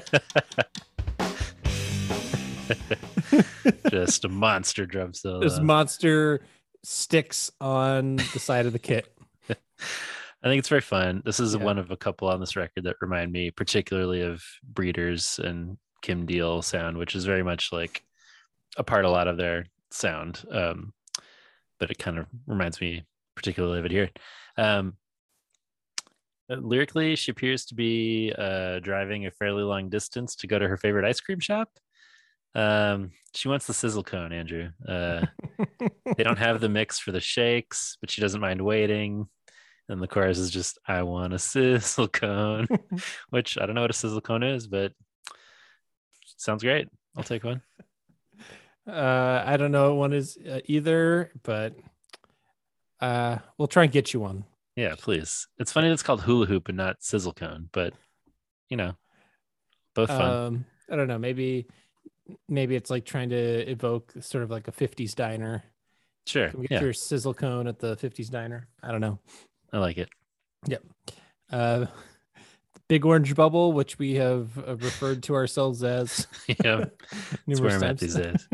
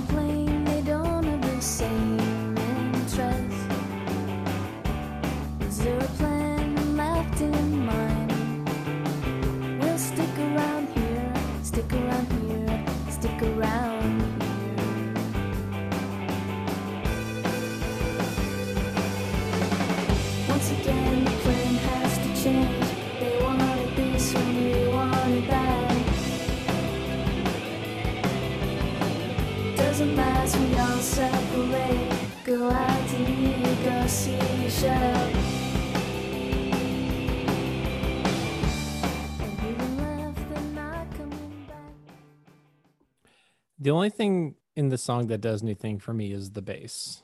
Oh, see, the bass line is very cool, but I'm into this one. I really like the sound they move into on the verse, and you're right, the ding ding ding ding ding ding ding is a big part of that. Yeah. But the way that distorted guitar from the intro kind of pulls back into this nice sort of jangly, like ding ding ding ding ding guitar part. Almost feels like REM or like very sort of jangly college rock vibe. I just like that sound.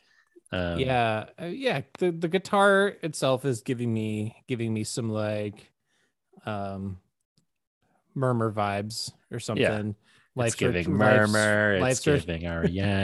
Life Search Pageant. Yeah, very much that era. Yeah, just the sound I like. And then there's a fun chorus where you know there's that great guitar pedal sound where it's like sort of doing a tremolo-y extreme thing. I don't know, I like the vibe. I think it's fun. This is just a hangout song. Friends get together but they can't decide on what they want to do. Might go see a show. I just like it. It's like some friends are sticking around, the ride goes somewhere else. Just good times, just hanging out. I miss it. Yeah. You know, John, speaking of friends hanging out, I don't know if you saw this, but GoldenEye is being re-released. Ooh, yes. And it's going to come to the Switch eventually. Mm-hmm. And talking to my brother and some other folks, some other bros, and we're trying to get together a weekend next year where we get together, get some pizza, get some pizzas, stay up all night, play some GoldenEye, get some 2 liters and some pizza. Yes. Ugh. Stay up, watch some movies, talk about girls. Oh man, play some MASH maybe. Call a principal and hang up. Yeah, that sounds glorious. Yeah, I feel like we've been chasing the dream of recreating that high for a while. I know. Well, we'll get there. I know, but I was like, when we were talking about this, I'm like, oh, we can't, John just missed the state fair. We can't can't make plans about like getting together and playing video games and like just rub it in. Just like, I mean, if you want to have a this year gathering of that, that's fine. But no, we're looking at another one later. We're looking at maybe February or March. So don't worry. All right. Sounds good. By then, Shredder's Revenge, hopefully more widely available. Looking to play that. Yeah. We definitely were talking specifically about playing Ninja Turtles. Hell yeah. Dream night. Oh, man. That's a little inside baseball for what men in their late 30s. We're just trying to get back. We're all trying to get back to when we were 12. Oh my God. I just, John, I can't even, so I've been rewatching Boy Meets World. Yes. Because I've been rewatching because I've been listening to the Boy Meets World podcast. Yeah. And, there was, this episode from season 3 that I was watching today where Corey was talking about, he's like, well, me and Topanga, we've been known to cuddle up on the couch and have many a blockbuster night. And I was just like, hits me right in the nostalgia. It's the original Netflix and chill. I know. Right. Although, I don't know, Fred Savage, apparently an asshole. Ben Savage maybe running as a Republican right now. I don't know what's going on with those Savages. He's running as a Republican. Well, he's running for like Hollywood City Council, and he hasn't really revealed his politics, but he seems to be leaning conservative in most of his political outlook so far. So I don't know. I know he's not on the pod, but these Savages who grew up meaning a lot to us, maybe not so great in real life. Well, I don't know. I'm reserving judgment for Ben. I don't know. Fair. I don't know. Give him the pod. We'll sort this out. When did Ben first hear of Morella's Forest? Anyway. Lime Velvet Love Seat. Yeah.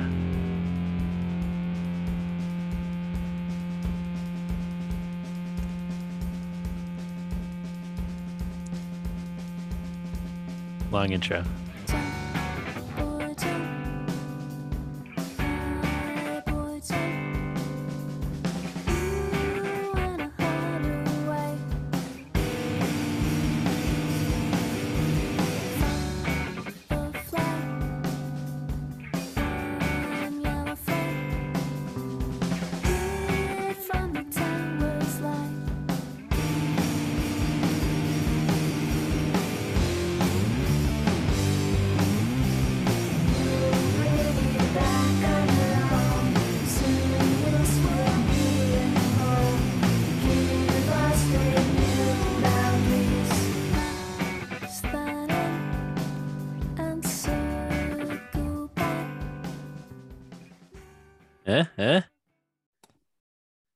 Not in my top 3. Oh, I thought this is the one that you're saying went hard and was your number 1. Nope.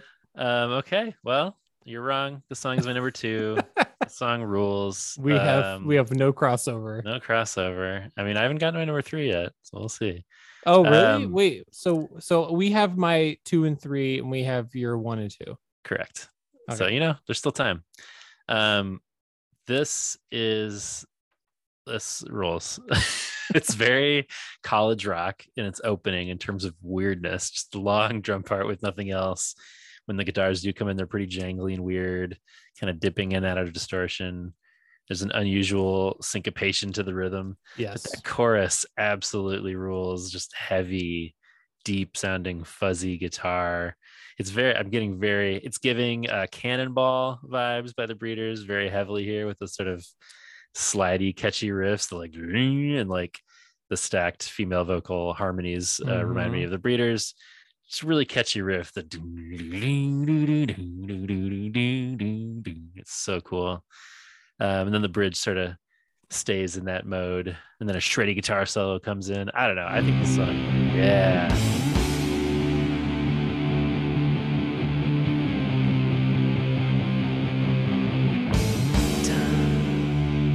Here we go.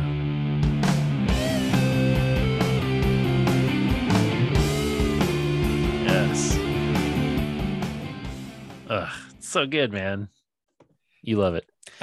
It's. I mean, I don't dislike it. There's not really a song on this record that I'm like, I dislike, right, as opposed to Super Deluxe. Sure. Like I think this album is far more cohesive and listenable and enjoyable. There's not nightmares surrounding courses. No, there's no nightmares.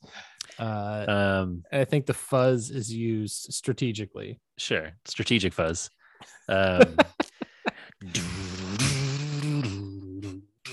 So good.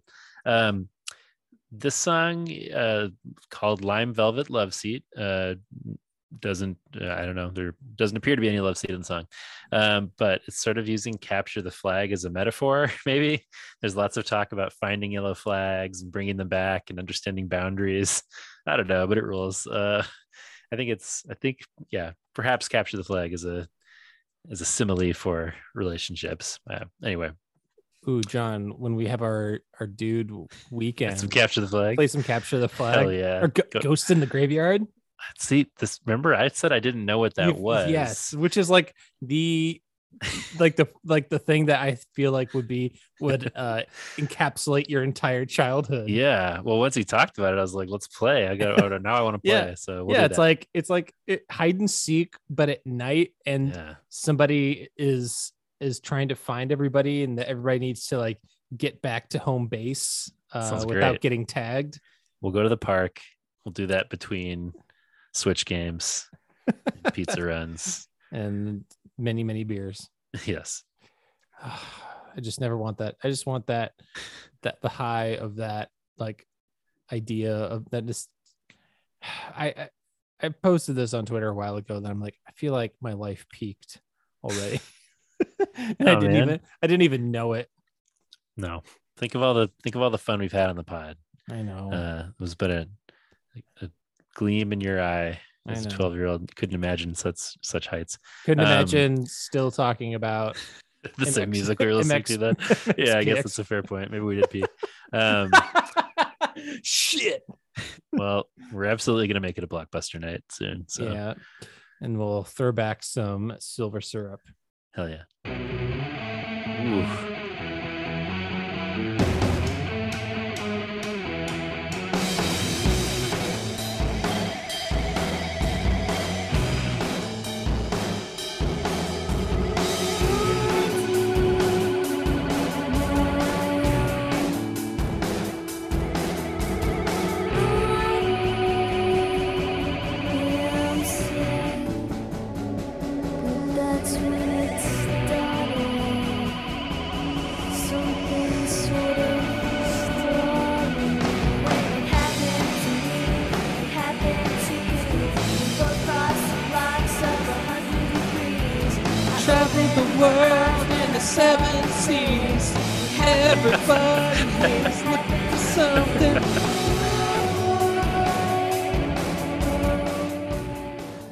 This is my number one. Okay, it's my number three. This song is fucking incredible. Rules. It's so cool. Yeah, I guess I should have thought of this when you said, like, you know, the one that's like heavy, but this one is so weird that that's why it's so cool. I love it. This is the BTB song. This is it's got textures and weird shit everywhere. The drums sound so cool. Drums are awesome. Yeah, there's just.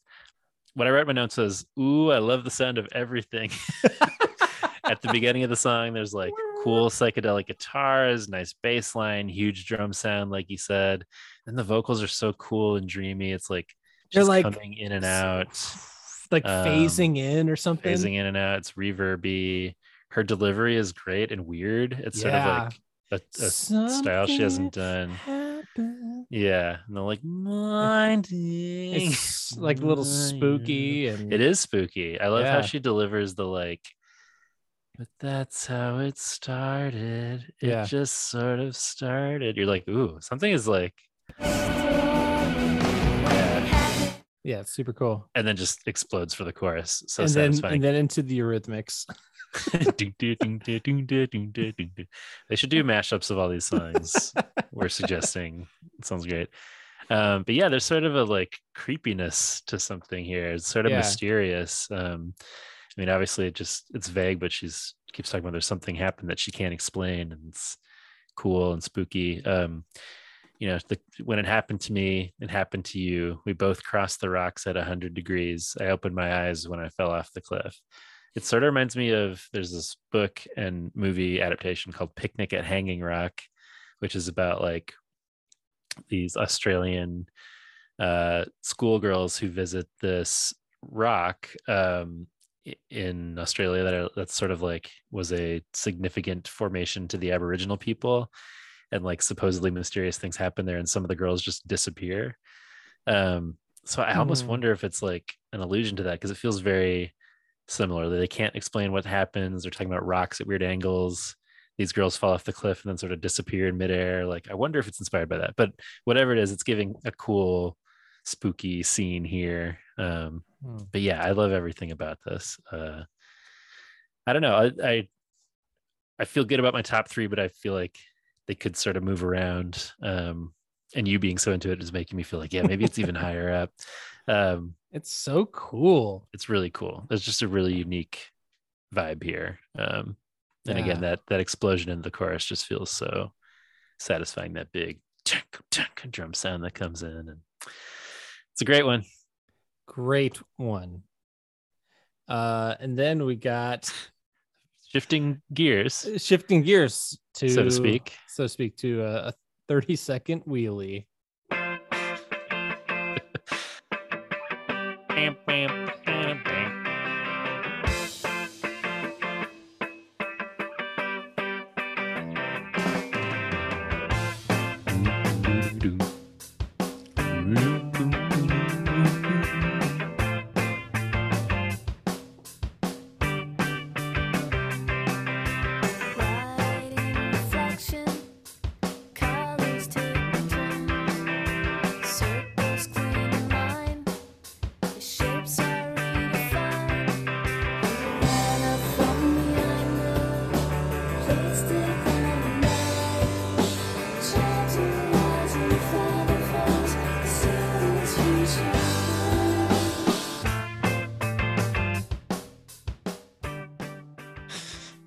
This is a jaunty arm swinging song. I literally wrote a jaunty little number. I don't know if you saw me doing my jaunty arm swings. Sorry, I missed the swings. Yeah, I was thinking in my mind, this is right on the border of an arm swinging one. It's certainly jaunty. I don't know. It's fine. I like it. I like it, especially because towards the end of the song, we get some ba-ba-bas. We do get some ba-ba-bas. I don't know.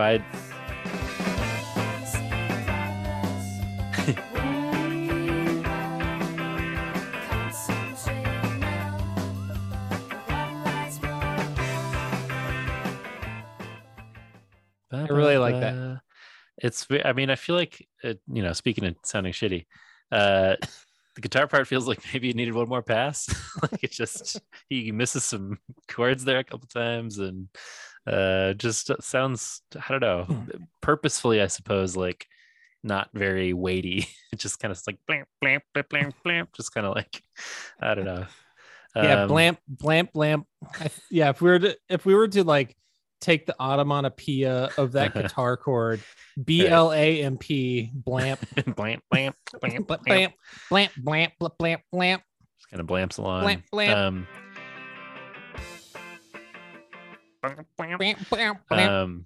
So the transition from the sort of jaunty verse into the dreamy chorus where it slows down and suddenly she's like, na, na, na. I don't know. It just like, it feels a little jarring to me. It's one where the like, bam, bam, bam, bam, into that just feels like a little, I don't know. It's not the gear that I was expecting it to move into. It also completely drops out for a while in the middle of the song, which we talked about with Joel, where it just starts exactly the same way as the beginning, which is kind of confusing. So you're like, oh, it's over. That's a short one. Okay, song. And then you're just like, oh, my little blampy buddy is back. Did I accidentally put this song on repeat? Right. You're like, wait a second. I've heard this weird. I've heard those blamps before. Yeah. So an odd choice, I suppose. But you know, I don't know. It's fun. Whatever. I enjoy it. It's fun. You can't miss this one. It's a memorable one. The lyrics are a little inscrutable for me. Lots of talk about colors and shapes. He sealed his future plans, concentrating now on what lies more ahead. So at some sort of crossroads, maybe. I don't know. I just love that the song's called 30 Second Wheelie. And just immediately like blam, blam, and just picturing this wheelie going on for a long time. I don't know. It's a funny one. Yeah, just I imagine a music video of just a bunch of 90s dudes on like wearing like Hurley gear on their BMX bikes. Some tiny BMX bikes, you know, trying to pop wheelies and eating shit. It sounds pretty fun. Do that after Ghost in the Graveyard too. Blamp, blamp. All right. Closing song. Gate Called Beautiful. The almost 11-minute epic.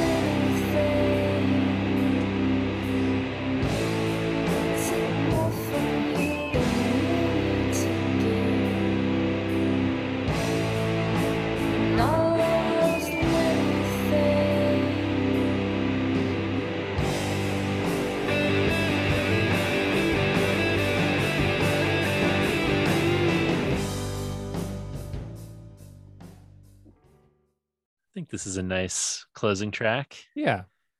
It's kind Even of though they were biting a little bit from Creep by Radiohead there. Oh yeah, that's true. That is very yeah. Nice kind of slow closing tune though. Some more Mazzy Star like vocals here for sure. But yeah, I like that sort of like big distorted chorus, but stays pretty slow and mostly chill.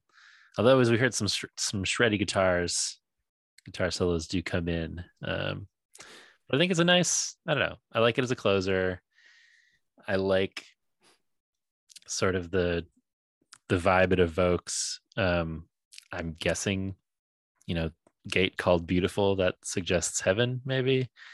You know, she says, listen to what happened when the hands were clasped. Is that a prayer? Are we sort of, is this again where I'm picking up and sort of like, are we in a hospital? Is this a family member dying? Is that why we're talking about some relationships that feel maybe more like family relationships than like romantic ones?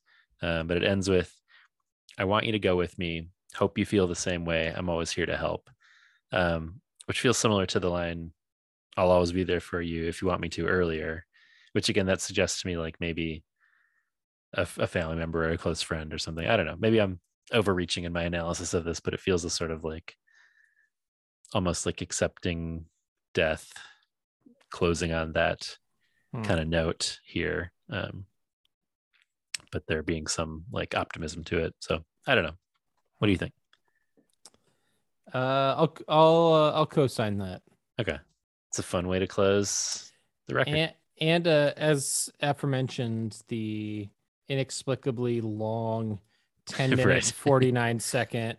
And I looked on Discogs to just see like, what does the track listing say on, and Gate Called Beautiful 1049. All right. I guess that's how they wanted it. They just wanted to have a, they wanted us to soak in that, you know, just silence going up to that gate, just breathing it in. Here we go, John. We're soaking in. Good stuff. The track is playing. This is maybe beautiful. There's something secret happening. I don't know. Maybe there's like a low frequency that that we can't hear. Just like the coolest fuzz you've ever heard, but we can't grasp it. Well, maybe there's some deeper meaning that we're just missing. Perhaps.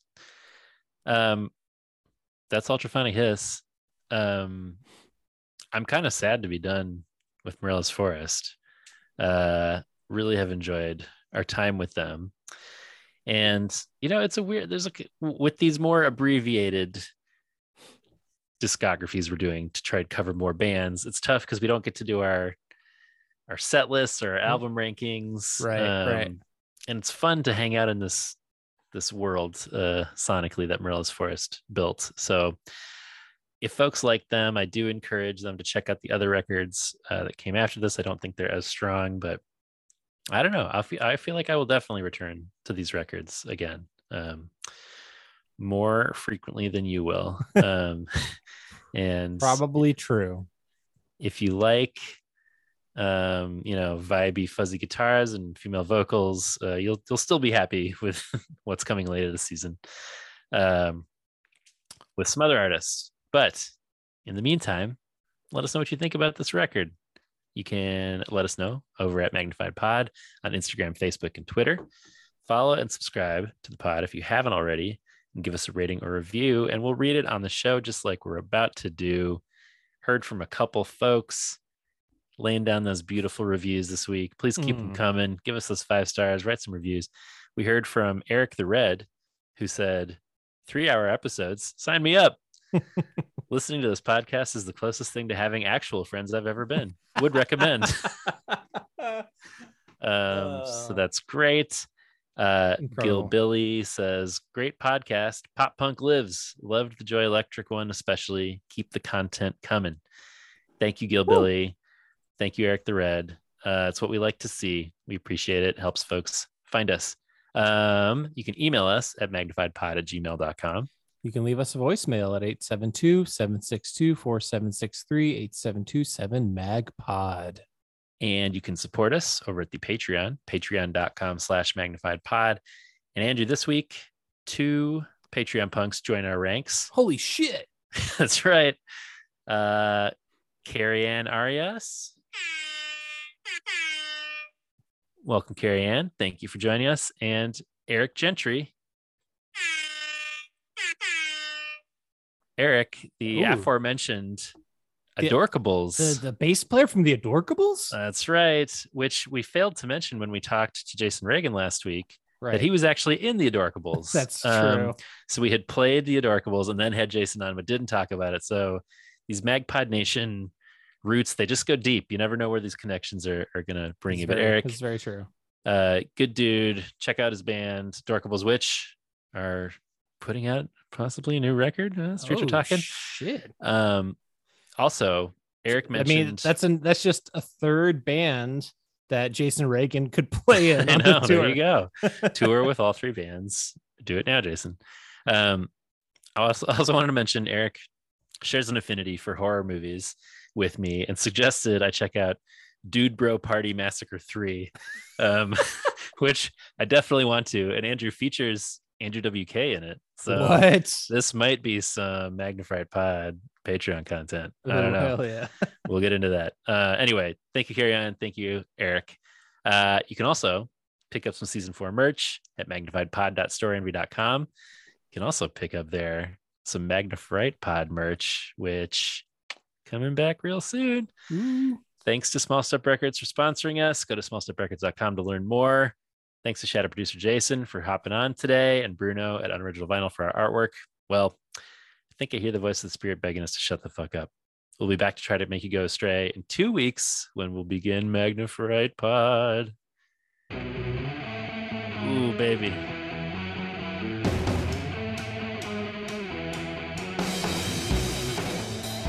Doo-doo.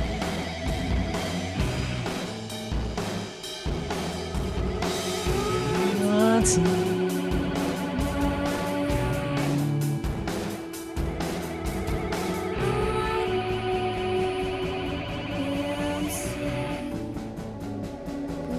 that's when it started.